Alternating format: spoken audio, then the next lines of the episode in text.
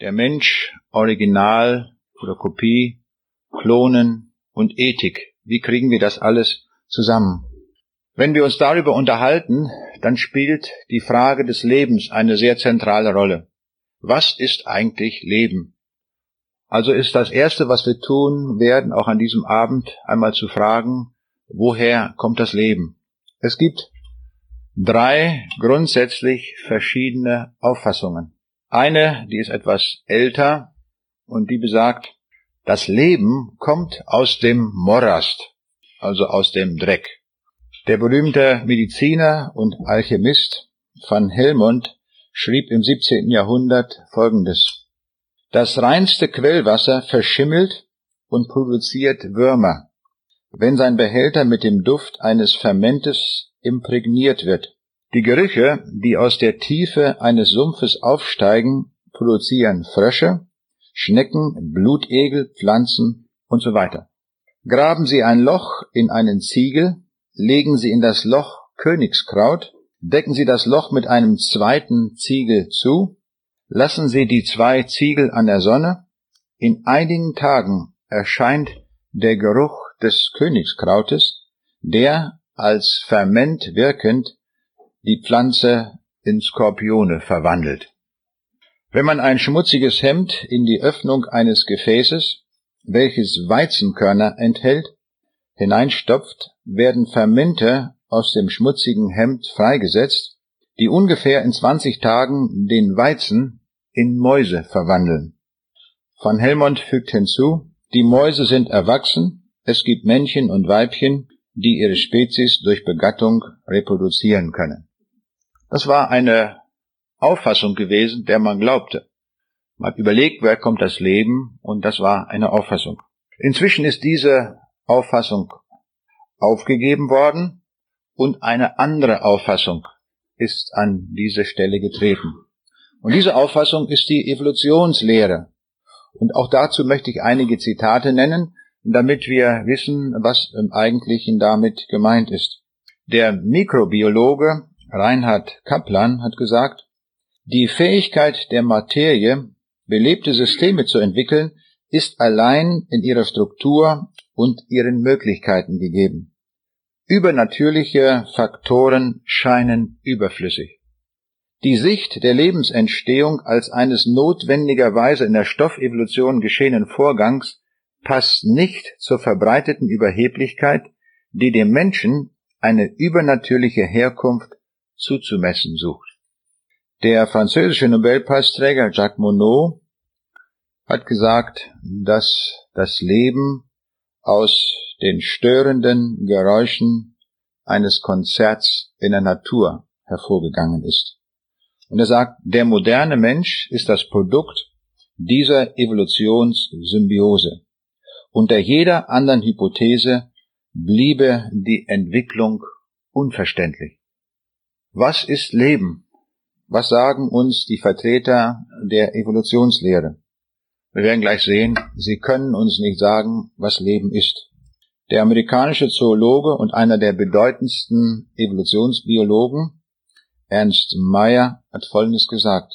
Immer wieder hat man versucht, Leben zu definieren. Diese Bemühungen sind ziemlich zwecklos. Besteht doch heute kein Zweifel mehr daran, dass es keine spezielle Substanz, keinen Gegenstand und keine Kraft gibt, von der man sagen kann, sie sei Leben.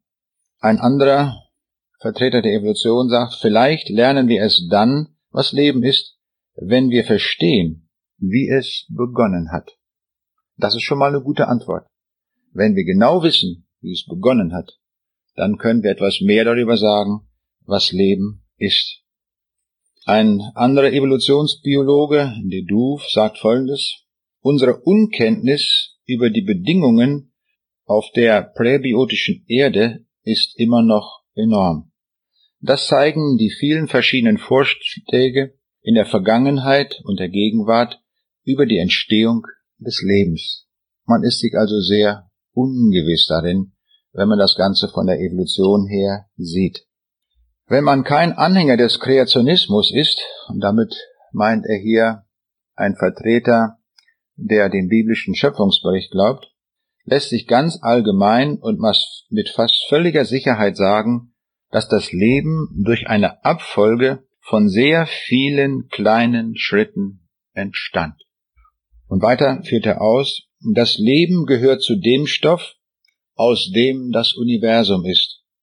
Wäre es nicht eine zwangsläufige Manifestation der kombinatorischen Eigenschaft von Materie, könnte es gar nicht auf natürliche Weise entstanden sein. 31 prominente Wissenschaftler, darunter Francis Crick und Richard Dawkins, haben ausgesagt, wir glauben, dass die Vernunft das wirksamste Werkzeug der Menschheit ist, um die Probleme zu entwirren, denen sie sich ausgesetzt sieht. Wir sehen, die Evolutionsbiologen können uns nicht erklären, können nicht definieren, was Leben ist, aber sie sagen, wie das Leben entstanden ist. Irgendwie passt das für mich nicht zusammen. Ich kann doch nur über eine Sache eine Aussage mache, machen, nachdem ich weiß, was es ist. Wenn ich es gar nicht weiß, was es ist, wie will ich erklären, wie so etwas entstehen kann? Aber aus dieser Evolutionslehre folgt auch eine bestimmte Ethik. Das müssen wir wissen. Wir wollen ja Dinge in dieser Welt gerade bezüglich des Lebens beurteilen und mit Hilfe einer Anschauung, die wir haben, beurteilen, also eine Ethik des Lebens auch entwickeln. Aber was folgt, wenn man der Evolution glaubt? Daraus folgt eine ganz bestimmte Ethik, das muss man wissen. Alle diejenigen, die die Evolution übernommen haben und darin glauben, dass sie eine Methode ist, wie das Leben entstanden ist, übernimmt automatisch diese ethischen Vorstellungen, die daraus folgen. Dazu auch einige Aussagen, die ich immer wieder mit Zitaten belegen will, damit ich nicht irgendwo in den Verdacht gerate, irgendwelche Behauptungen aufzustellen, die dann vielleicht irgendwo wegschwimmen, sondern das wird von Vertretern dieser Lehre auch so gesagt. So sagt Heigert Störig, der Mensch bedeutet gar nichts. Er ist kosmisch belanglos, ein Nichts, ein unbedeutender Zufall der Natur.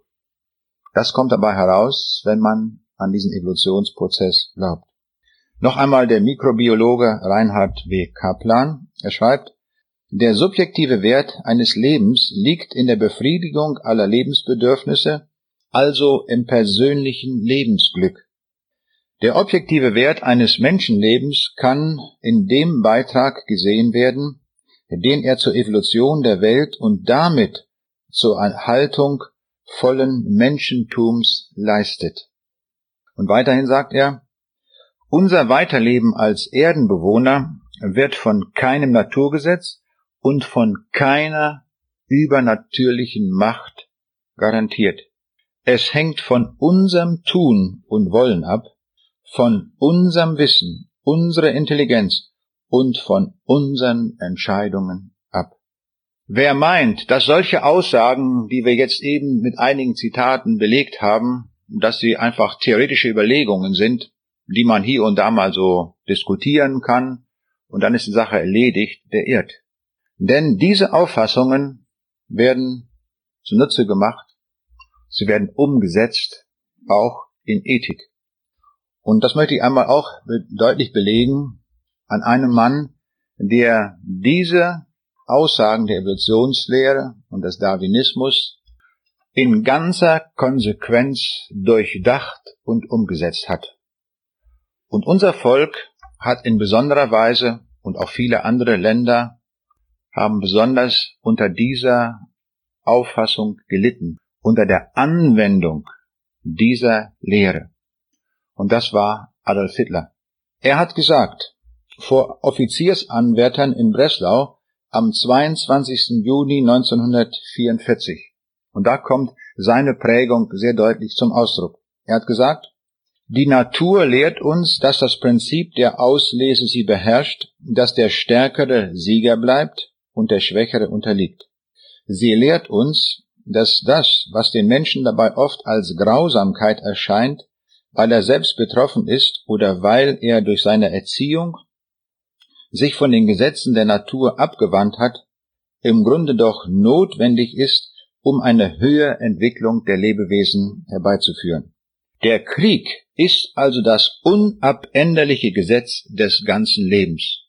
Ein Volk, das sich nicht zu behaupten vermag, muss gehen und ein anderes an seine Stelle treten. Das war seine Auffassung und so hat er Politik gemacht, so hat er alles umgesetzt. Der schreckliche Gang der Geschichte in der zwölfjährigen Hitler-Diktatur hat uns gezeigt, zu welchem Handeln man fähig ist, wenn man von einer solchen Denkweise herkommt. Er hatte Folgendes geschrieben, das wird mich nicht abhalten, das Christentum in Deutschland mit Stumpf und Stiel, mit allen seinen Wurzeln und Fasern auszurotten. Originalton Hitler. Für unser Volk aber ist es entscheidend, ob sie den jüdischen Christen glauben und seine weichliche Mitleidsmoral haben oder einen starken, heldenhaften Glauben an Gott in der Natur, an Gott im eigenen Volk, an Gott im eigenen Schicksal, im eigenen Blute. Ostern ist nun nicht mehr Auferstehung, sondern die ewige Erneuerung unseres Volkes. Weihnachten ist die Geburt unseres Heilandes, nämlich des Geistes der Heldenhaftigkeit und Freiheit unseres Volkes. Meinen Sie, die werden unseren Gott auch in ihren Kirchen lehren? Diese liberalen Pfaffen, die keinen Glauben mehr haben, sondern nur ein Amt?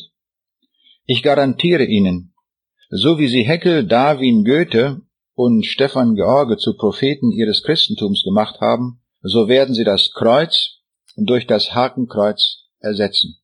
Sie werden anstatt des Blutes ihres bisherigen Erlösers das reine Blut unseres Volkes zelebrieren. Sie werden die deutsche Ackerfrucht als heilige Gabe empfangen und zum Symbol der ewigen Volksgemeinschaft essen, wie sie bisher den Leib ihres Gottes genossen haben. Weiterhin sagt er, wir beenden einen Irrweg der Menschheit. Die Tafeln vom Berge Sinai haben ihre Gültigkeit verloren.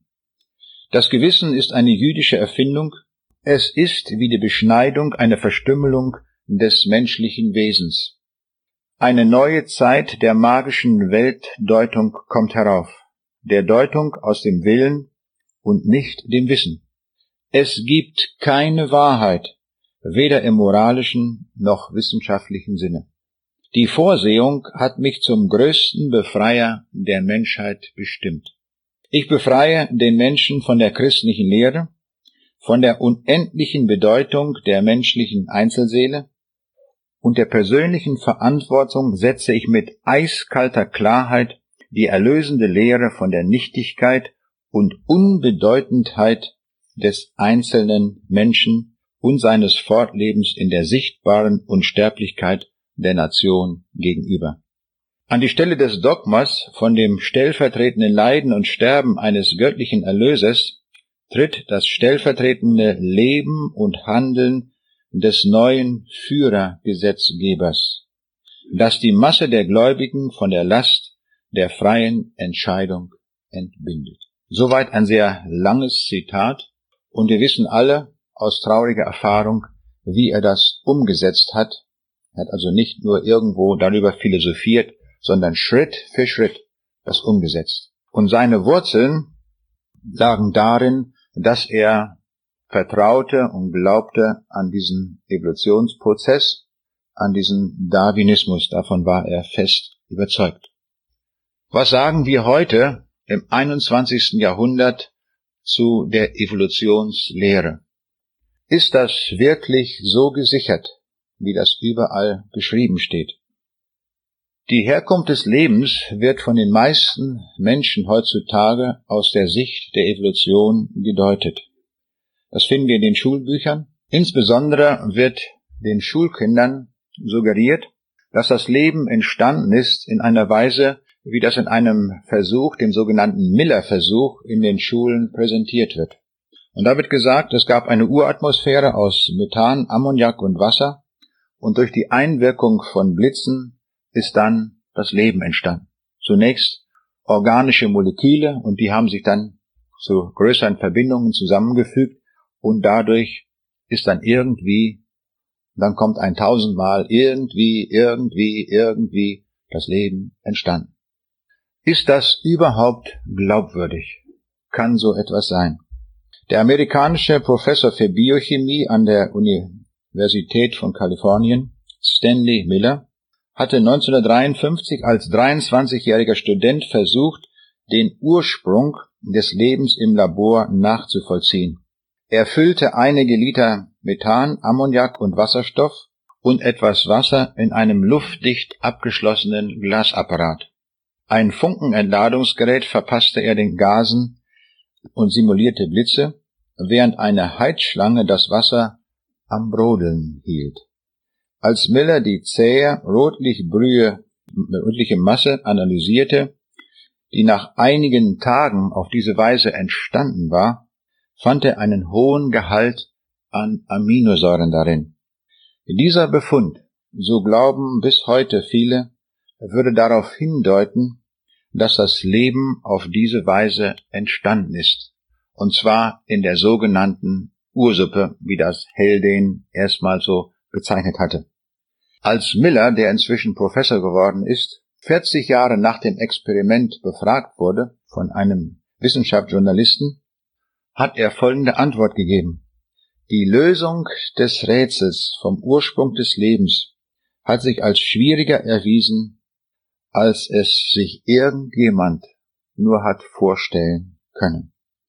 Keine der gegenwärtigen Hypothesen über den Ursprung des Lebens vermag zu überzeugen. Und er bezeichnete all das, was heute darüber gesagt und geschrieben wird, als Unsinn beziehungsweise als chemische Kopfgeburten. Aber in jedem Schulbuch finden wir es heute. Miller ist dennoch Anhänger der Evolutionslehre geblieben. Aber bemerkenswert ist, was er sagt. Er sagte, wenn ich Kreationist wäre, also wenn ich dem biblischen Schöpfungsbericht glauben würde, meint er, würde ich die Evolution nicht wegen der Fossilfunde angreifen, sondern mich stattdessen auf den Ursprung des Lebens konzentrieren. Das ist mit Abstand die schwächste Stelle im Gebäude der modernen Biologie. Der Ursprung des Lebens ist der Traum jedes Wissenschaftspublizisten.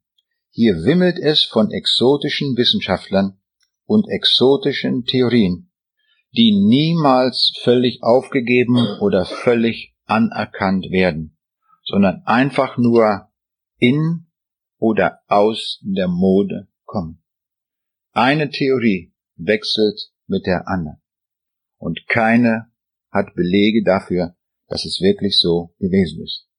Da stellt sich eine ganz wichtige Frage, warum glauben wir das denn noch? Warum halten wir denn so etwas für möglich? Die Antwort gibt derselbe Wissenschaftsjournalist, der viele solcher Evolutionsbiologen aufgesucht hat, und er hat das so zusammengefasst.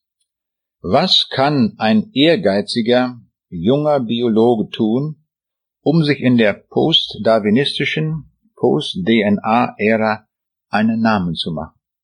Eine Möglichkeit besteht darin, darwinistischer als Darwin zu sein und die Darwinsche Theorie als letztgültige, unüberbietbare Wahrheit über die Natur zu akzeptieren. Diesen Weg hat der Oberaufklärer und Reduktionist Richard Dawkins von der University of Oxford beschritten. Er hat aus dem Darwinismus eine furchteinflößende Waffe geschmiedet, mit der er alle Ideen zertrümmert, die seine entschieden materialistische, nicht mystische Konzeption des Lebens in Frage stellen. Er scheint das Fortbestehen des Kreationismus und anderer antidarwinistischer Lehren als eine persönliche Beleidigung zu empfinden. Er hat das gut auf den Punkt gebracht. Wir sehen also, aus naturwissenschaftlichen Gründen kann die Evolution überhaupt gar nicht in Gang gesetzt werden. Damit fängt das schon an. Es ist gar nicht möglich, das Ganze anzuwerfen, geschweige denn, wie es weitergeht. Das ist das tiefe Problem. Ich selbst bin Informatik und habe mich sehr intensiv mit dem Informationsbegriff beschäftigt und habe das, was ich in 20 Jahr, Jahren Forschungsarbeit zusammengetragen habe, in einem Buch, das leider nicht mehr hier auf dem Büchertisch ist. Am Anfang war die Information, es ist ganz neu rausgekommen. Da habe ich zehn Naturgesetze über Information entwickelt. Die habe ich an vielen Universitäten unseres Landes und weltweit vorgetragen. Ich habe nirgendswo jemanden gefunden, der mir auch nur ein einziges Gegenbeispiel nennen konnte, dass ein Naturgesetz falsch ist. Das wäre ja die Bedingung. Ein Beispiel würde genügen bei einem Naturgesetz und dann ist es keines mehr. Und mit Hilfe dieser Naturgesetze konnte ich nachweisen, dass Information in der Materie niemals von selbst entstehen kann. Die Naturgesetze haben die höchste Autorität in der Wissenschaft. Es gibt nichts Höheres. Alle Modelle, die wir entwickeln, alle Theorien, alle Spekulationen, alles, was wir sonst in der Wissenschaft machen, kommt nicht von der Aussagequalität dem gleich, was ein Naturgesetz sagt. Ein Naturgesetz sagt zum Beispiel, dass Energie nicht von allein entstehen kann und Energie auch nicht vernichtet werden kann. Also ein recht einfaches Naturgesetz. Aus diesem Grunde ist es nicht möglich, eine Maschine zu bauen, die ohne Energiezufuhr von alleine läuft. Wir nennen eine solche Maschine ein Perpetuum mobile. Die sogenannten Perpetuum mobilisten haben in der Vergangenheit etwas sehr Wichtiges getan. Sie haben ständig versucht, eine solche Maschine zu konstruieren, die dann wirklich von alleine laufen sollte. Die Bücher der Weltgeschichte, möchte ich sagen, sind fast voll von solchen Konstruktionsvorschlägen. Und sie sind oft schwer zu durchschauen, diese Zeichnungen, die da angefertigt worden sind. Aber es ist nie gelungen, eine solche Maschine wirklich zu bauen. Diese Leute haben uns dennoch in der Wissenschaft einen sehr großen Dienst erwiesen, indem sie sehr viel Geld, sehr viel Zeit hineingesteckt haben und damit letztlich den Energiesatz bewiesen haben, verifiziert haben, wie wir in der Wissenschaft sagen. Sie haben uns gezeigt, so eine Maschine kann man wirklich nicht bauen. Es ist viel einfacher zu sagen heutzutage, wir kennen den Energiesatz und der Energiesatz verbietet es, dass eine solche Maschine gebaut werden kann. Man muss also eine solche Konstruktion nicht von vorne bis hinten durchschauen und gucken, woran hat es denn nun wirklich gelegen, sondern man kann einfach sagen, ein Naturgesetz sagt nein und das genügt. Und so ist es bei den Sätzen der Information. Information kann nicht von alleine in der Materie entstehen, also ein solcher Satz, Genau das behauptet aber die Evolution. Wir brauchen eigentlich gar nicht tiefer nachzuschauen in dem ganzen Gedankensystem, sondern können einfach sagen, es gibt ein Naturgesetz und das sagt Nein. Damit ist die Evolution erledigt. Es funktioniert nicht. Man kann es sich jetzt schenken, da über die Fossilien nachzudenken und alle möglichen anderen Details. Es fängt schon damit an, nämlich gleich am Anfang, dass keine Information entstehen kann. Information ist aber etwas ganz Grundlegendes für den Evolutionsprozess, denn die Proteine, die man jetzt braucht, die hergestellt werden, die müssen ja gespeichert werden von ihren chemischen Formeln und von all dem und müssen erneut wieder hergestellt werden in einer Zelle. Aber da keine Information in der Materie entstehen kann, kann der Prozess überhaupt gar nicht anlaufen. Also, ich möchte festhalten, die Evolution ist genauso zu verwerfen wie die Idee, die ich anfangs genannt hatte, dass das Leben aus dem Morast kommt. Das geht nicht und die Evolution geht auch nicht. Ich bin froh, darüber als Wissenschaftler sagen zu können, dass beides versagt hat. Das eine ist auch allgemein erledigt, das wird heute niemand mehr erwähnen, Leben aus dem Morast. Bei der Evolution sind wir an der Stelle, dass sich das erst noch mehr allgemein durchsetzen muss, bis es allgemein bekannt wird, es kommt der Tag, und da rechne ich mit, und da hoffe ich, dass man sagt, das ist genauso eine irrsinnige Idee gewesen, wie diese Idee, dass Leben aus dem Morast entstehen kann. Wissenschaftliche Ideen kommen und gehen. Modelle werden neu aufgestellt und sie werden verworfen. Und hier wird es Zeit, dass wir diese Idee allmählich loswerden. Und auch die in diesem Zusammenhang äh, etablierte Ethik. Jetzt wollen wir aber wissen, woher kommt das Leben? Jetzt komme ich zu der dritten Überlegung, woher das Leben kommt. Der französische Chemiker und Bakteriologe Louis Pasteur erkannte ein sehr bedeutendes Naturgesetz. Das sollten wir alle kennen. Er hat gesagt, Leben kann nur aus Leben kommen. Und das ist auch das, was wir beobachten. Jedes Leben, was wir sehen auf dieser Welt, können wir immer sagen, das kommt vom Leben. Niemals von allein in der Materie. Wenn ich Leben repräsentiere, dann habe ich das Leben von meinen Eltern.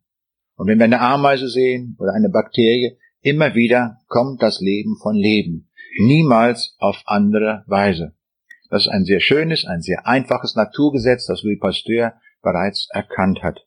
Leben also sehen wir, braucht eine Ursache. Ohne Ursache geht es nicht. Und was ist die Ursache für Leben? Leben. Leben ist die Ursache für Leben. Ganz einfach. Und jetzt machen wir den Sprung in die Bibel. Warum das? Weil wir jetzt von der Naturwissenschaft her am Ende sind. Wir können diese Frage nicht beantworten. Wer ist das Leben am Anfang?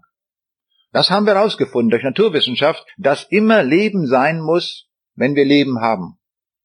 Aber wo kommt das erste Leben her? Und diesen, diese Aussage, diese Antwort finden wir ausschließlich in der Bibel. Und da ist einer, der hat gesagt, ich bin das Leben. Da haben wir die Lösung. Ich bin das Leben.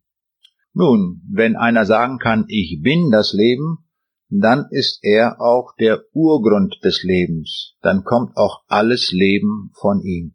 Wer ist der, der das gesagt hat? Ich bin das Leben. Das finden wir im Johannesevangelium, Kapitel 14, Vers 6. Und das ist Jesus.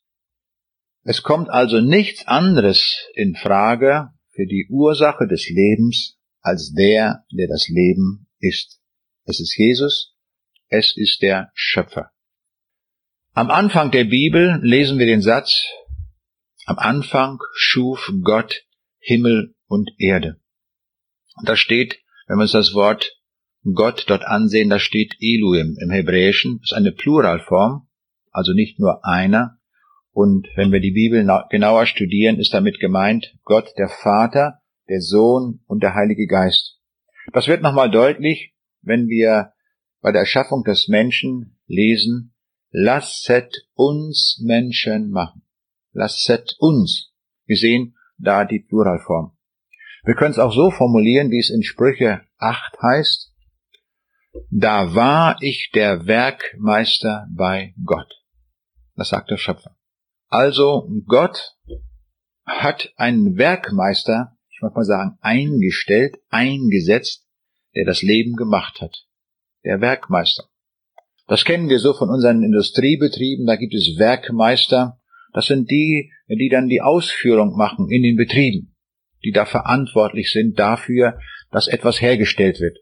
Ob das eine Schreibmaschine ist oder ein Kühlschrank oder etwas, da gibt es Werkmeister. Und so hat Gott auch einen Werkmeister gehabt, der das alles ausgeführt hat, der ihm diesen Auftrag gegeben hat, du mache das mal. Und wer ist dieser Werkmeister? Von dem lesen wir nun erst im Neuen Testament sehr viel genauer, wer das ist. Und da steht gleich am Anfang des Johannesevangeliums dieser Satz, im Anfang war das Wort und das Wort war bei Gott und Gott war das Wort. Alle Dinge sind durch dasselbe gemacht und ohne dasselbe ist nichts gemacht, was gemacht ist. Das ist ein sehr weiter Bogen, der hier gezogen wird. Das Wort ist also die Ursache dafür, dass wir die Sterne haben, dass wir diese Welt haben. Und wir unterhalten uns ja heute über das Leben, dass er auch das Leben gemacht hat. Das Wort, dann habe ich schon gesagt, er. Aus diesem Text können wir noch gar nicht erkennen, wer das ist. Ich habe das schon vorweggegriffen, dass das ein Er ist, eine Person. Goethe hat sich rumgeplagt mit diesem Wort und der Faust diskutiert hin und her mit sich selbst, was war es denn, die Kraft, die Tat, der Rat, was war das, das Wort? Er hätte nur weiterlesen müssen bis zu Vers 10, hätte die Antwort gefunden, da steht nämlich, er war in der Welt und die Welt ist durch ihn gemacht. Jetzt wird also das, was dort in Vers 1 steht, ich würde das mal als Informatiker sagen, wird jetzt dekodiert. Aber wir merken schon, das ist nicht vollständig dekodiert. Da fehlt uns noch was. Das ist uns zu wenig. Er. Wer ist denn nun dieser Er? Und die vollständige Entschlüsselung erfahren wir nun in Vers 14 im selben ersten Kapitel, wo es heißt, und das Wort ward Fleisch und wohnte unter uns, und wir sahen seine Herrlichkeit, eine Herrlichkeit als des eingeborenen Sohnes vom Vater, voller Gnade und Wahrheit. Jetzt wissen wir es. Es ist der Sohn Gottes. Der Sohn Gottes, Jesus Christus, ist der Werkmeister der Schöpfung. Er ist der Ausführende aller Dinge. Er ist der Urgrund des Lebens. Alles Leben, was auf dieser Erde ist, stammt von ihm. Denn er hat gesagt, ich bin das Leben. Die Evolution, das sehen wir jetzt schon, hat zwei ganz tiefe, grundlegende Irrtümer. Die sitzen wirklich tief. Der erste Irrtum ist der, dass Leben als etwas Materielles angesehen wird, und das ist falsch. Jesus Christus ist das Leben, er ist eine Person. Das Leben ist also etwas nicht Materielles. Warum? Das soll ich nochmal kurz erläutern. Stellen wir uns vor, da ist jemand gestorben und wir hätten den vorher gewogen vor seinem Tod, und zwar mit einer Waage Milligramm genau, und kriegen also einen bestimmten Zahlenwert raus für seine Masse, die Masse des Körpers. Nun stirbt der Betreffende, und unmittelbar nach dem Tod werden wir ihn noch einmal wägen. Und was wird der Zahlenwert sein, den wir messen? Exakt der gleiche wie beim Leben. Denn die Moleküle haben sich noch nicht geändert, die Temperatur ist sogar noch gleich geblieben, hat sich noch gar nicht, ist noch gar nicht abgesenkt. Alles ist noch da. Alle Materie. Aber zwischen der, dem lebenden Menschen und der Leiche ist ein himmelweiter Unterschied. Es ist etwas ganz Großes da passiert, etwas, äh, eine tiefe Kluft zwischen Leiche und Leben. Und daran können wir schon gleich sehen, das Leben, also das, was das Leben ausmacht, ist etwas nicht Materielles. Können wir nicht der Materie zuschlagen.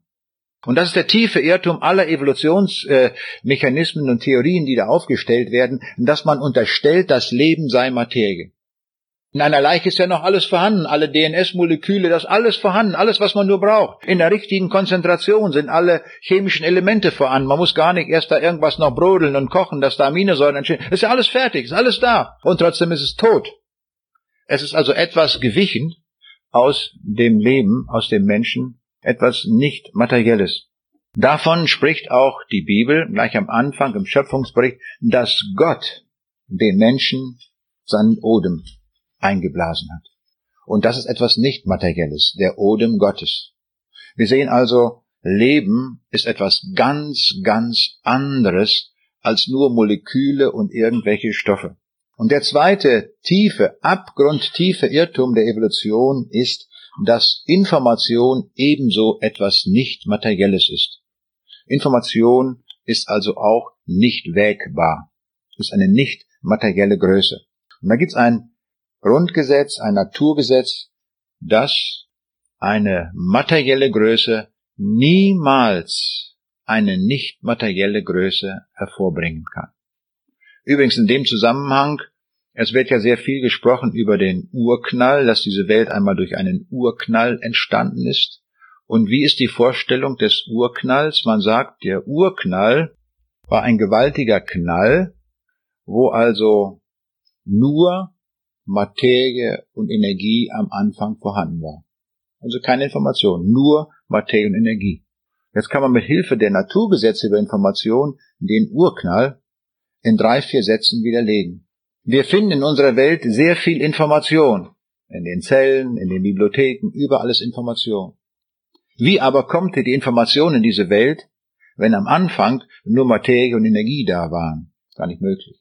Also so haben sie mit zwei, drei Sätzen, äh, durch Anwendung von Naturgesetzen, kann man sofort auch dieses Urknallgebilde widerlegen. Das kann jeder verstehen. Naturgesetze sind sehr leicht anwendbar. Das ist die große Stärke der Naturgesetze. Mit der Erfindung des Mikroskops wurde die Wissenschaft der Medizin auf eine völlig neue Grundlage gestellt. Louis Pasteur kam erst im 19. Jahrhundert durch mikroskopische Untersuchungen zu dem Ergebnis, dass gewisse Mikroorganismen die Ursache von Krankheiten sind. Es ist erst 100 Jahre her, seit Robert Koch den Tuberkelbacillus und den Cholera Vibrio entdeckte und damit den Sieg über verheerende Volksseuchen einleitete. Die Medizin hat weitere große Fortschritte bekommen dadurch, dass Wilhelm Konrad Röntgen die Röntgenstrahlen entdeckt hatte und dass erstmals es möglich war, einen Knochen zu untersuchen, ohne da irgendetwas aufzuschneiden, zu operieren. Ein Knochenbruch konnte identifiziert werden. Die Entwicklung ist weitergegangen. Wir haben die Faseroptik und die Computertomographie heute im Einsatz, wo auch Weichteile untersucht werden können, ohne dass eine Operation durchgeführt wird. Am 3. Dezember 1967 führte Christian Barnard im Kapstädter Grote Schur Krankenhaus nach fünfstündiger Operation die erste Herztransplantation durch. Es war ein markanter Meilenstein der Medizingeschichte. Heute ist das schon Routine geworden, dass Herzen verpflanzt werden. Ich erinnere mich noch damals, als das erstmals geschah, gab es eine heftige Diskussion, auch unter Christen, darf man sowas überhaupt tun, ein Herz verpflanzen? Fuscht man da nicht Gott irgendwo in seiner Schöpfung da irgendwo herum? Halten wir fest, die Medizin hat größte Fortschritte gemacht und ist auch weiter dabei, Fortschritte zu erleben. Dennoch müssen wir auch die Gegenseite der Medizin erwähnen. Dank der Medizin und der Kenntnisse findet heute die größte Mordaktion der Weltgeschichte im Mutterleib statt. Es wird möglich, aufgrund medizinischer Kenntnisse Menschen schon im Mutterleib zu töten. Jährlich wird in der Bundesrepublik eine Stadt von der Größe Bremens radikal ausgerottet. Das ist das, was auch da einhergeht mit dem Sieg der Erkenntnisse in der Medizin. Und so stellt sich jetzt die Frage, dürfen wir alles tun, was wir können? Das ist eine wichtige Frage. Wir können sehr viel. Ist das erlaubt? Der Karlsruher Philosoph Hans Lenk beklagt, wir können es uns schon heute und besonders künftig nicht mehr leisten, die drängenden ethischen Probleme in den angewandten Wissenschaften zu vernachlässigen. Die Philosophen hatten sich überwiegend ins Willenviertel des Geistes zurückgezogen und dort historische oder analytische Sprachspiele der Weisheit, Glasperlenspiele einer viel zu lebensfernen Weisheit betrieben.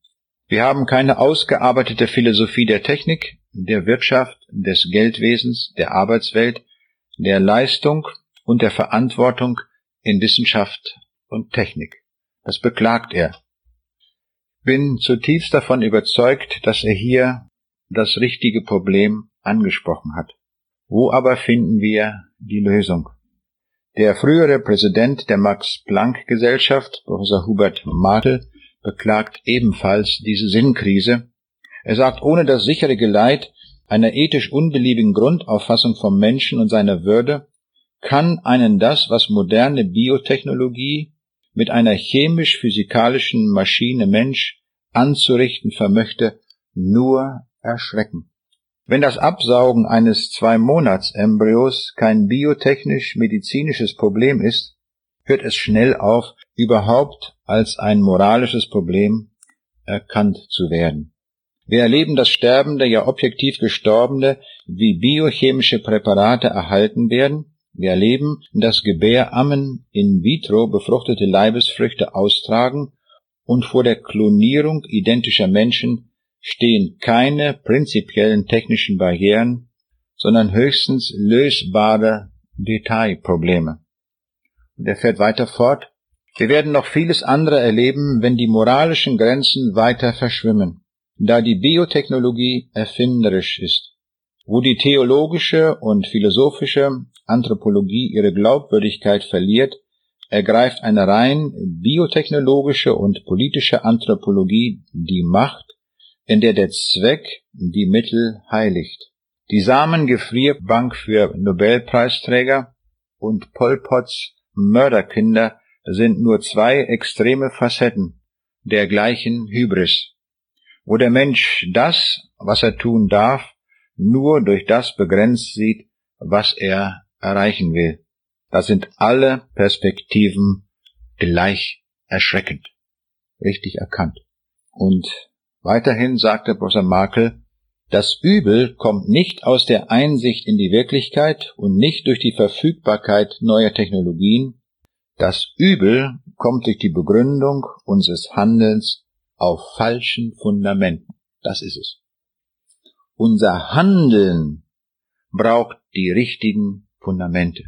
Fundamente, die tragfähig sind. Warum können wir eigentlich alles und warum können wir so viel? Wir müssen wissen, dass wir nach dem Sündenfall in einer gefallenen Welt leben. Diese Welt ist kaputt. Das ist wichtig zum Verständnis der Welt. Die Bibel sagt uns, dass am Anfang, nach der Schöpfung irgendwann, wohl offenbar sehr bald, der Mensch sich von Gott entfernte und dadurch gerieten wir durch den Sündenfall in die Entfernung von Gott, in die Gottlosigkeit hinein. Damit kamen wir in die Situation der Verlorenheit. Der Mensch ist unterwegs zur Hölle. Das müssen wir so sagen. So sagt uns die Bibel. Wir sind auf dem Pfad der Verlorenheit. Und zwar wegen unserer Sünde. Die Menschheit war so böse geworden, und dann haben sie einen Turm gebaut aus Überheblichkeit, und dann hat Gott zwei Gerichte gegeben. Das eine Gericht war die Sprachverwirrung, das ist uns allen geläufig, aber damit ging ein zweites Gericht einher, und davon steht in 1. Mose 11, Vers 6. Dies ist erst der Anfang ihres Unternehmens. Hinfort wird ihnen nicht mehr unausführbar sein, was sie sich vornehmen. Das ist ein Gericht. Das ist ein Gericht in einer gefallenen Welt. Hier sagt Gott, ihr könnt zwar ohne mich alles Mögliche tun, aber ich lasse euch laufen. Ihr werdet es vollbringen. Ihr könnt's machen. Und ich werde es nicht verhindern. Das ist ein Gericht. Ich wünschte mir manchmal, dass Gott uns auf die Finger klopfen würde, wenn wir Atombomben bauen, wenn wir Menschen im Mutterleib töten, wenn wir Kriege anzetteln, dass er einfach zwischenfährt. Gott sagt, ich tue es nicht. Ich habe euch einen freien Willen gegeben und aufgrund des freien Willens lasse ich euch laufen. Wohin ihr wollt. Ihr dürft sogar, und das ist für mich fast nicht zu begreifen, ihr dürft sogar freiwillig in die Hölle laufen. Ich werde nichts dran tun. Wenn das euer Wille ist, bitte geht. Das sagt der Gott, der der Gott der Liebe ist. So gleichzeitig. Ich habe darum immer große Sorge, wenn Menschen so ganz locker und leichtfertig vom lieben Gott reden. Der liebe Gott, der macht schon das und so. Das ist nicht der liebe Gott.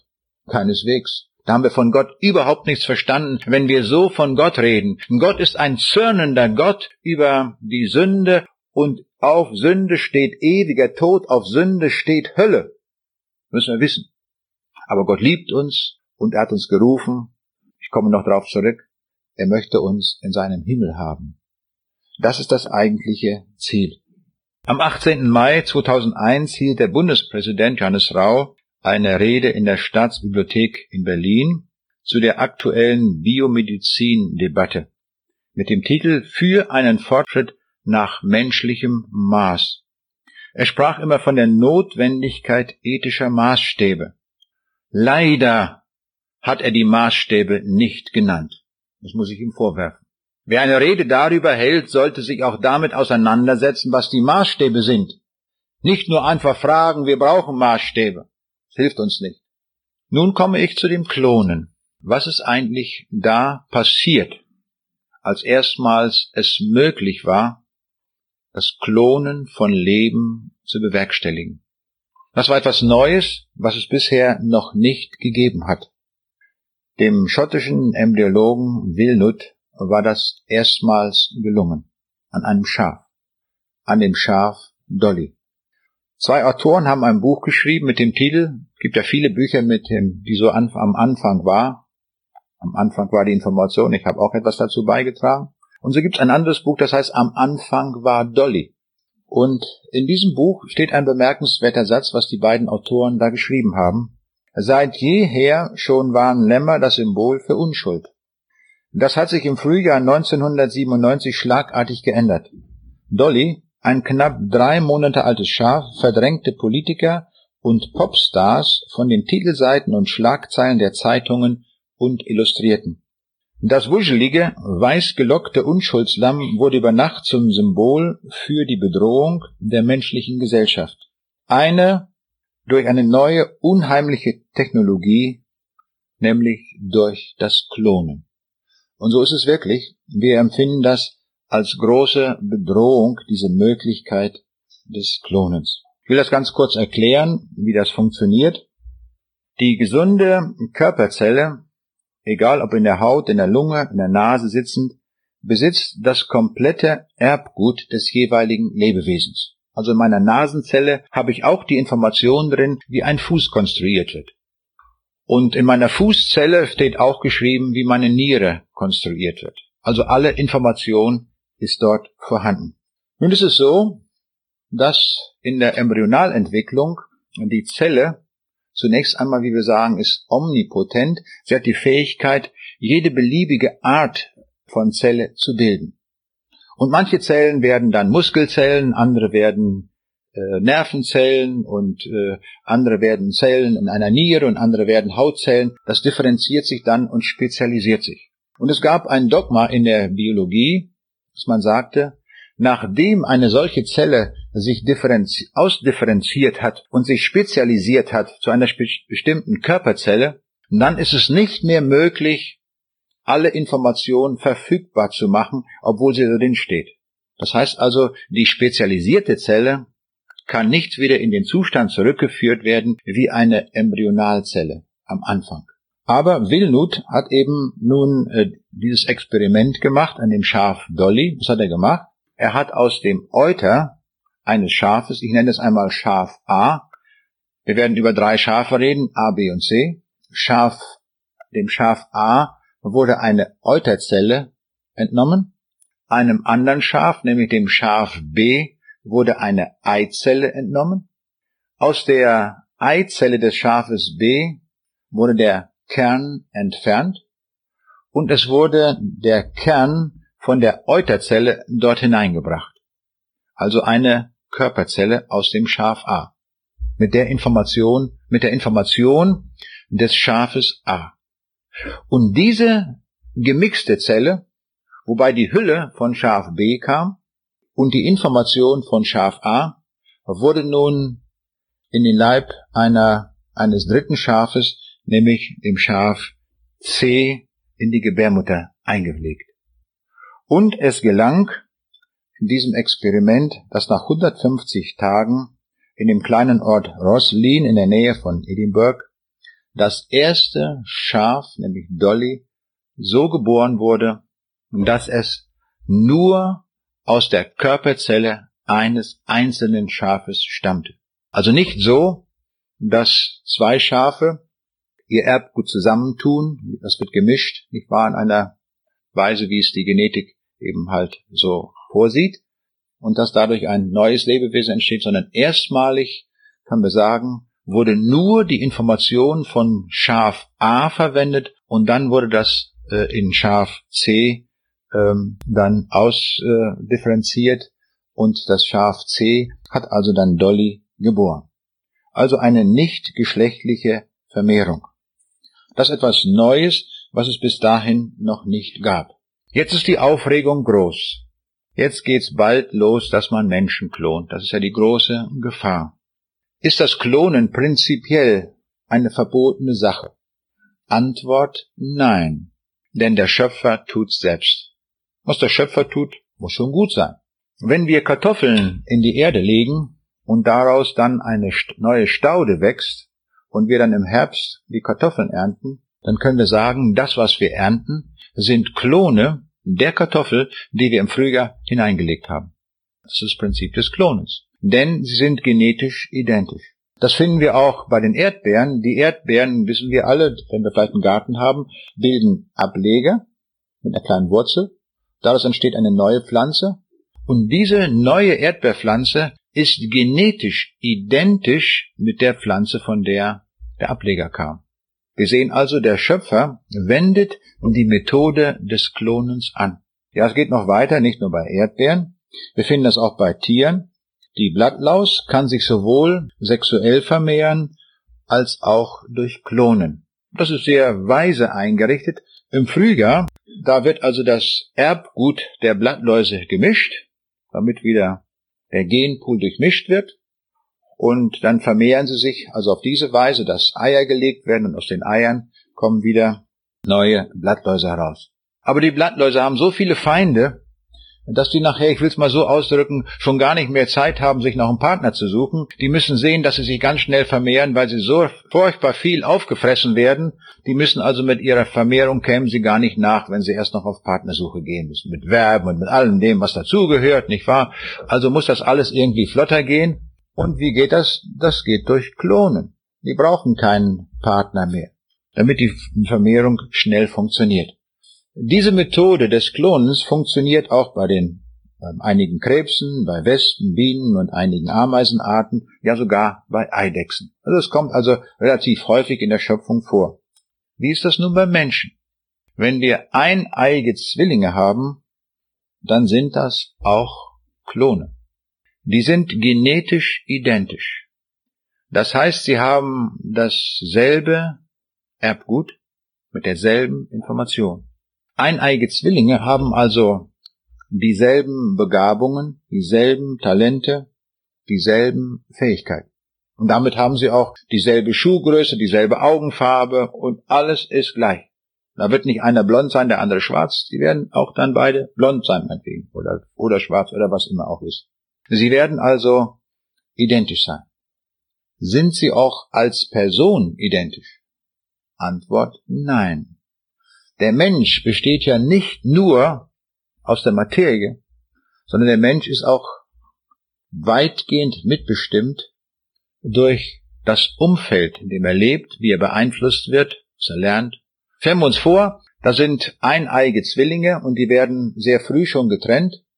Und der eine, sind beide musikalisch sehr begabt, der eine wird sehr gefördert und ähm, er lernt also alle möglichen Instrumente spielen und er wird, wenn er erwachsen ist, vielleicht ein ganz bekannter, weltweit bekannter Virtuose sein.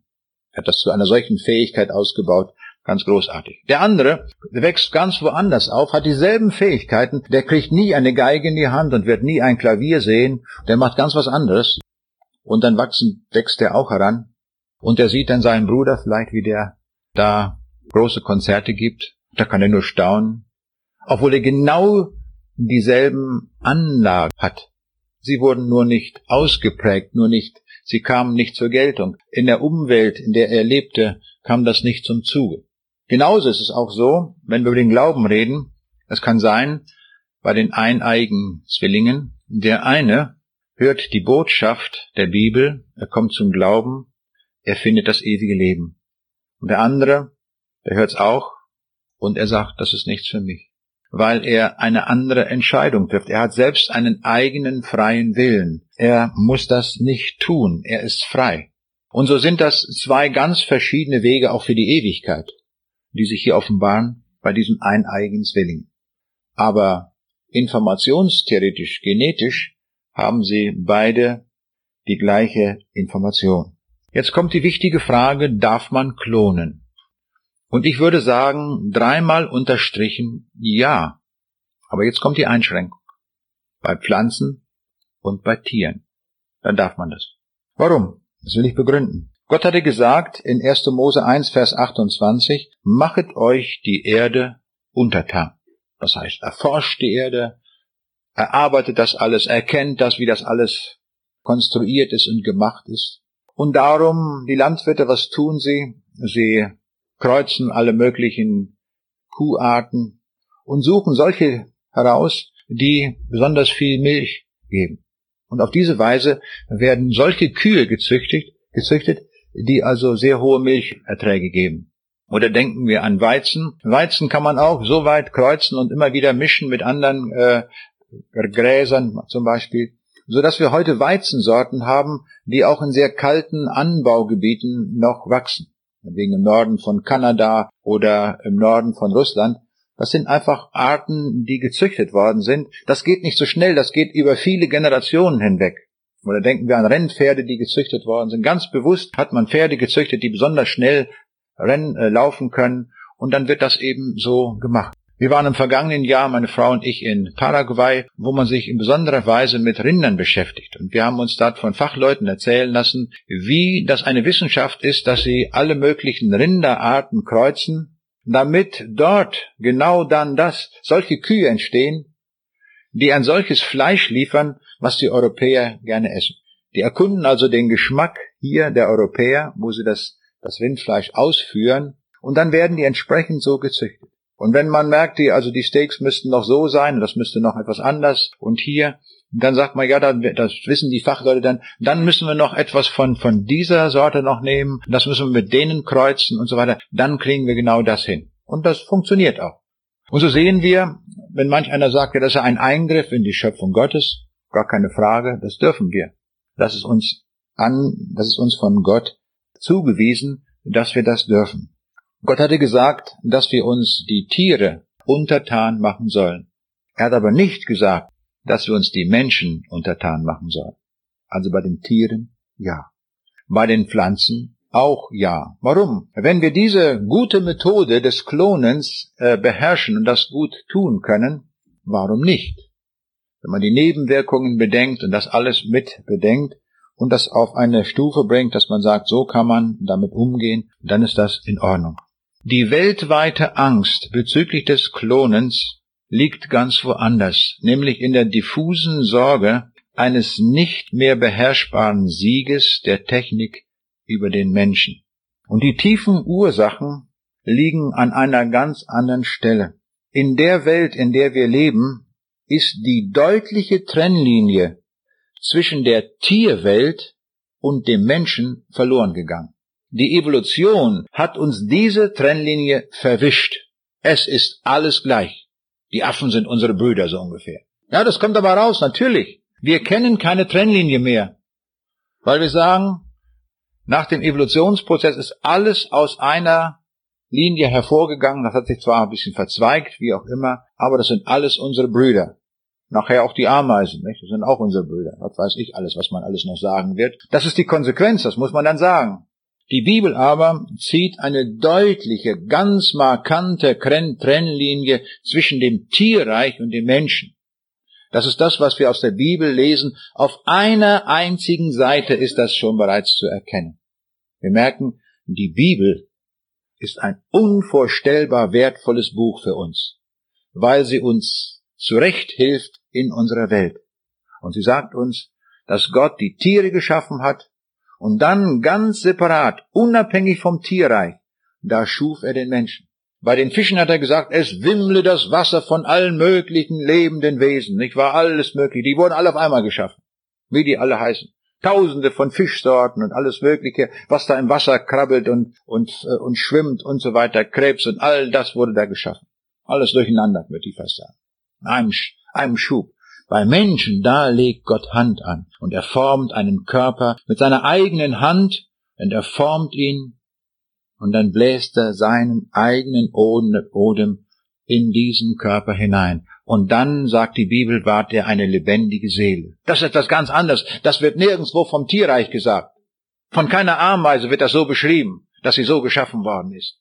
Durch diesen Evolutionsgedanken ist uns das vollkommen abhanden gekommen. Es kommt noch etwas anderes, Tragisches hinzu, dass durch den Evolutionsgedanken uns die Bibel abhandengekommen ist. Uns ist die Bibel dadurch zerstört worden. Und das wollen wir uns nicht nehmen lassen. Wir wollen uns die Bibel nicht nehmen lassen, nur wegen einer falschen, einer irrsinnigen Theorie, die noch gar nicht mal eine Theorie ist, ist eine Lehre, die noch nicht einmal das Fundament hat, dass sie nachprüfbar ist mit wissenschaftlichen Methoden. Das muss ich ganz deutlich und ganz scharf herausstellen, damit wir hier eine Klarheit sehen in unserer Zeit im 21. Jahrhundert. Die Wahrheit wird nicht dadurch manifestiert, dass das viele Leute sagen, sondern die Wahrheit bleibt Wahrheit. Und die Wahrheit ist nur in einem einzigen Buch zu finden, und das ist die Bibel. Hat mal jemand so scharf gesagt, alles andere ist Lüge. Und ein anderer sagte, alle sind Lügner außer Jesus. Das ist klare Sprache. Da wissen wir, woran wir sind. Stimmt, unterstreichen. Und das ist alles kaputt gegangen durch die Evolution. Wir haben uns in ein Lügennetz verfangen durch die Evolution und wissen schon gar nicht mehr, was noch zu machen ist, was gilt und was nicht gilt. Der Spiegelredakteur Günther Stockinger hat darum auch eine schockierende Vision erstellt, indem er sagte, Biologen und Mediziner in aller Welt könnten nach dem Mirakel von Schottland auf die Idee kommen, gengleiche Kopien von Geistesgrößen, Spitzensportlern, Kunstschaffenden oder Leinwandidolen herzustellen. Der Mensch von der Stange oder der Homo Xerox wäre keine Fiktion mehr. Auch Hitlers und Stalins könnten in den Labors der Biobuster das Licht der Welt erblicken. So sich nur eine einzige brauchbare Körperzelle von ihnen finden ließe. Er malt hier auch eine Horrorversion und er hat auch keine Ethik, er bietet keine Ethik an, wie wir tun können. Die Bibel zeigt uns eine unüberbrückbare Trennlinie zwischen Tierwelt und Menschen. Wenn uns das verloren gegangen ist, dann müssen wir dazu wieder zurück. Und dann werden wir daraus auch eine Ethik ableiten und Maßstäbe für unser Handeln finden. Ich stelle noch einmal heraus, der Mensch ist eine separate Schöpfung Gottes, die losgelöst vom Tierreich geschah. Dem Menschen hat Gott das Töten von Tieren erlaubt. Den Menschen untereinander aber gab er das Gebot, du sollst nicht töten. Dem Menschen hat Gott die Herrschaft über die Tierwelt anvertraut, der Mensch soll jedoch nicht über den Menschen herrschen und ihn nicht manipulieren. Wir Menschen sind Ewigkeitsgeschöpfe, unsere Existenz wird mit dem leiblichen Tod nicht ausgelöscht. Bezüglich der Tiere gibt es eine solche explizite Aussage nicht. Auch das unterscheidet uns grundlegend. Das Klonen von Menschen ist darum nach diesen Aussagen zutiefst abzulehnen. Denn das ist wirklich gegen dem, was Gott sagt. Wir merken, dass die Bibel ein so weitreichendes Buch ist und auch dann noch ihre Gültigkeit behält, wenn ganz neue Techniken aufkommen, die wir zu beurteilen haben. Wir können sie beurteilen, wenn wir die Bibel genau kennen. Dann können wir auch ganz neue Phänomene beurteilen.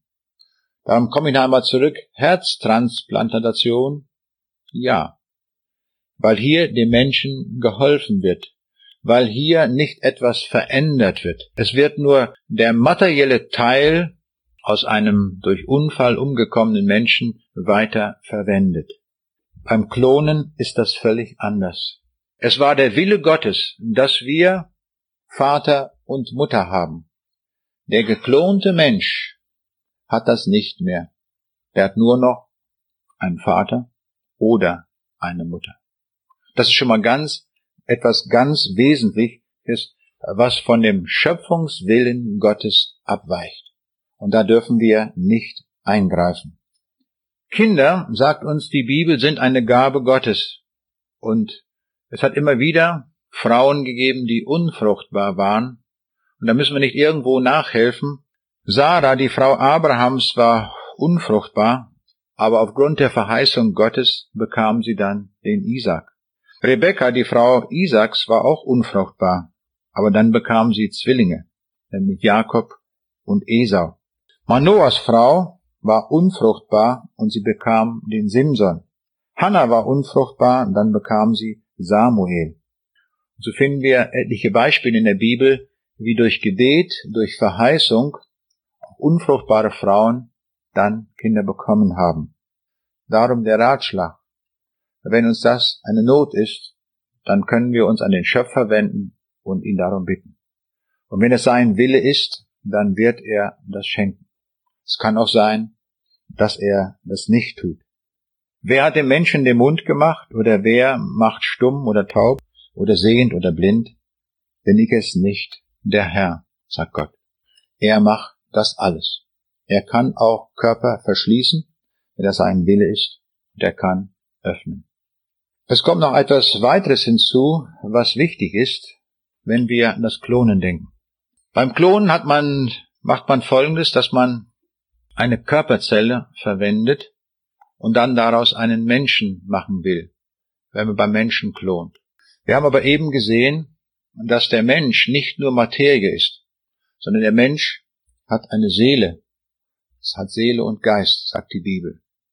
Und wenn wir mit dem genetischen Erbgut manipulieren, mit dem genetischen Erbgut des Menschen, dann tun wir so, als bestünde der Mensch nur aus Materie. Und das ist der tiefe Irrtum. Und darum dürfen wir das nicht tun, weil Gott uns als Person ansieht, weil wir Menschen geadelt sind als Persönlichkeiten, die Gott bei seinem Namen ruft. Wir sind ein wichtiges Individuum für Gott.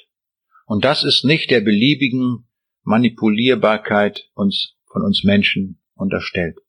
Darum dürfen wir nicht. Fassen einmal zusammen. Ganz eindeutig, wenn wir es von der Bibel her sehen, ist das Klonen bei Tieren und Pflanzen erlaubt, bei Menschen ganz eindeutig strikt verboten. Bei dem Klonen haben wir noch zwei Dinge zu unterscheiden. Das reproduktive Klonen, darüber habe ich jetzt im Wesentlichen gesprochen, dann ist die Rede noch vom therapeutischen Klonen.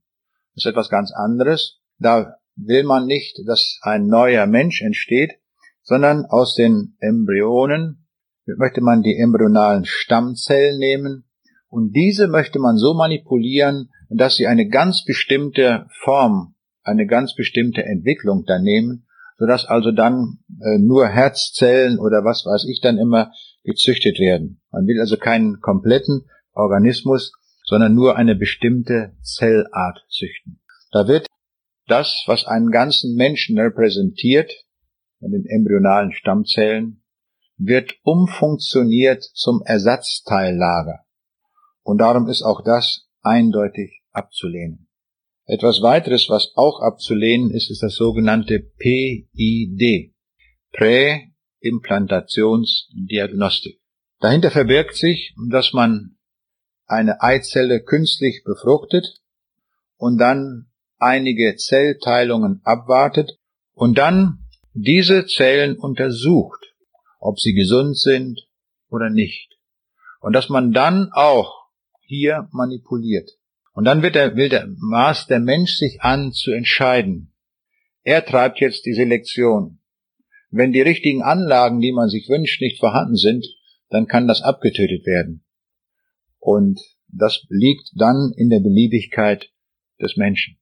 Und wenn man das beherrscht und das kennen würde, dann würde man theoretisch entscheiden, welche Haarfarbe das Kind hat. Wenn es nicht die gewünschte Haarfarbe hat, wird es getötet. Wenn es nicht das gewünschte Geschlecht hat, wird es getötet. Und wir merken, wir können uns das ausmalen, was dann alles geschieht, wenn man so etwas macht dann beginnt die Zucht des Menschen. Und das alles ist unzulässig. Wir sehen also, wenn wir von der Bibel ausgehen und diese falsche Lehre der Evolution hinter uns gelassen haben und nur von der Bibel her argumentieren und nachschauen, was dort steht, sind wir in der Lage, eine deutliche Ethik abzuleiten, die uns helfen kann. Noch etwas anderes möchte ich hinzufügen zum, zu der Irrlehre der Evolution. Die Evolution hat nicht nur eine zeitliche, ein zeitliches Ergebnis, also in unserer Zeit, in der wir leben, dass wir allen möglichen Unsinn praktizieren damit, falsche Ideologien ableiten und viele andere Dinge, die ich auch am Anfang gar genannt habe. Es ist damit noch etwas anderes verbunden, und das meine ich ist das noch viel Schlimmere, nämlich der Verlust der Ewigkeit. Wir Menschen sind von Gott als Ewigkeitsgeschöpfe gemacht. Das heißt, Unsere Existenz wird niemals aufhören, auch wenn Atheisten meinen, dass dann alles zu Ende ist, wie jetzt Rudolf Augstein vor seinem Tod noch gesagt hat, er muss sich dann nicht mehr darum kümmern, dann ist alles aus. Ein tiefgreifender Irrtum ist das. Fünf Minuten nach dem Tode gibt es keine Atheisten mehr. Sie haben dann erfahren, dass sie falsch gedacht haben. Und sie haben erfahren, dass sie einen falschen Weg gegangen sind. Das ist auch eine weitere Tragik. Und der Atheismus wird genährt vom Evolutionismus. Und der Evolutionismus kombiniert mit dem Atheismus führt uns in die Verlorenheit, führt uns in die Hölle. Das ist die große Tragik. Das ist die ewigkeitliche Komponente, die damit verbunden ist. Und die dürfen wir nicht unterschätzen, weil sie tragisch ist. Ich habe viele junge Leute kennengelernt, die mir gesagt haben, sie könnten der Bibel nicht glauben, weil nach der Evolution gar kein Schöpfer nötig ist. Das ist die Tragik. Und so ist die Tragik in unserem Land und auch in vielen Ländern der Erde, dass schon junge Leute verseucht werden mit dieser falschen Idee und sie letztlich in eine falsche Spur gebracht werden, die nicht mehr zum Himmel führt, sondern zur Hölle. Das möchte ich so deutlich aussprechen, weil ich das so deutlich empfinde. Und darum müssen wir gegensteuern und solchen jungen Leuten helfen, dass sie zunächst einmal von dem Evolutionsgedanken wegkommen, dass sie erkennen, dass sie ein Geschöpf des lebendigen Gottes sind, ein Geschöpf des Werkmeisters des Herrn Jesus. Und dieses Jesus, dieser derselbe Jesus Christus hat gesagt, ich bin das Leben, aber ich bin auch der Weg zum Vater. Niemand kommt zum Vater denn durch mich. Es gibt keinen anderen Weg zum Himmel als nur durch diesen Jesus. Alles andere sind ebenso Irrwege, die in die Verlorenheit gehen. Egal wie die Religionen heißen, wie groß sie sein mögen, wie immer sie auch sein mögen, alle, alle Wege, die wir Menschen ersonnen haben, sind Irrwege, die in die Verlorenheit gehen. Zum Himmel führt nur ein einziger Weg und das ist der Herr Jesus. Alle Religionen liegen falsch. Wenn irgendeine Religion dieser Erde, und da gibt es tausende von, zum Himmel führen würde, daran ist mir das so deutlich geworden, dann hätte der Herr Jesus, als er im Garten Gethsemane war, noch vor der Kreuzigung, und als er zum Vater gebetet hat, gibt es einen Weg, Vater, dass dieser Kelch vorübergeht. Gibt es das? Was hat der Vater gesagt? Gar nichts. Hat geschwiegen. Gar nichts gesagt. Weil er es wusste. Es gibt keine anderen, keinen anderen Heilsweg als der, über das Kreuz Jesu. Nur das Kreuz Jesu rettet uns. Und darum brauchen wir den Herrn Jesus. Wir brauchen den, der der Urgrund des Lebens ist. Er ist auch der Urgrund der Ewigkeit. Und nur durch ihn haben wir ewiges Leben. Und jetzt sind wir gerufen, zu entscheiden. Und Gott sagt, ich habe dir vorgelegt, Leben und Tod. Entscheide. Mache dich auf den Weg zum Leben. Das ist der Wille Gottes. Und der Weg zum Leben heißt Jesus. Und damit sind wir bei unserem Urheber, bei unserem Schöpfer, bei dem guten Hirten, der uns liebt und der eine Ewigkeit mit uns im Himmel zusammenleben möchte. Dafür wollen wir ihm danken, dass er uns so liebt und uns nach Hause bringen will.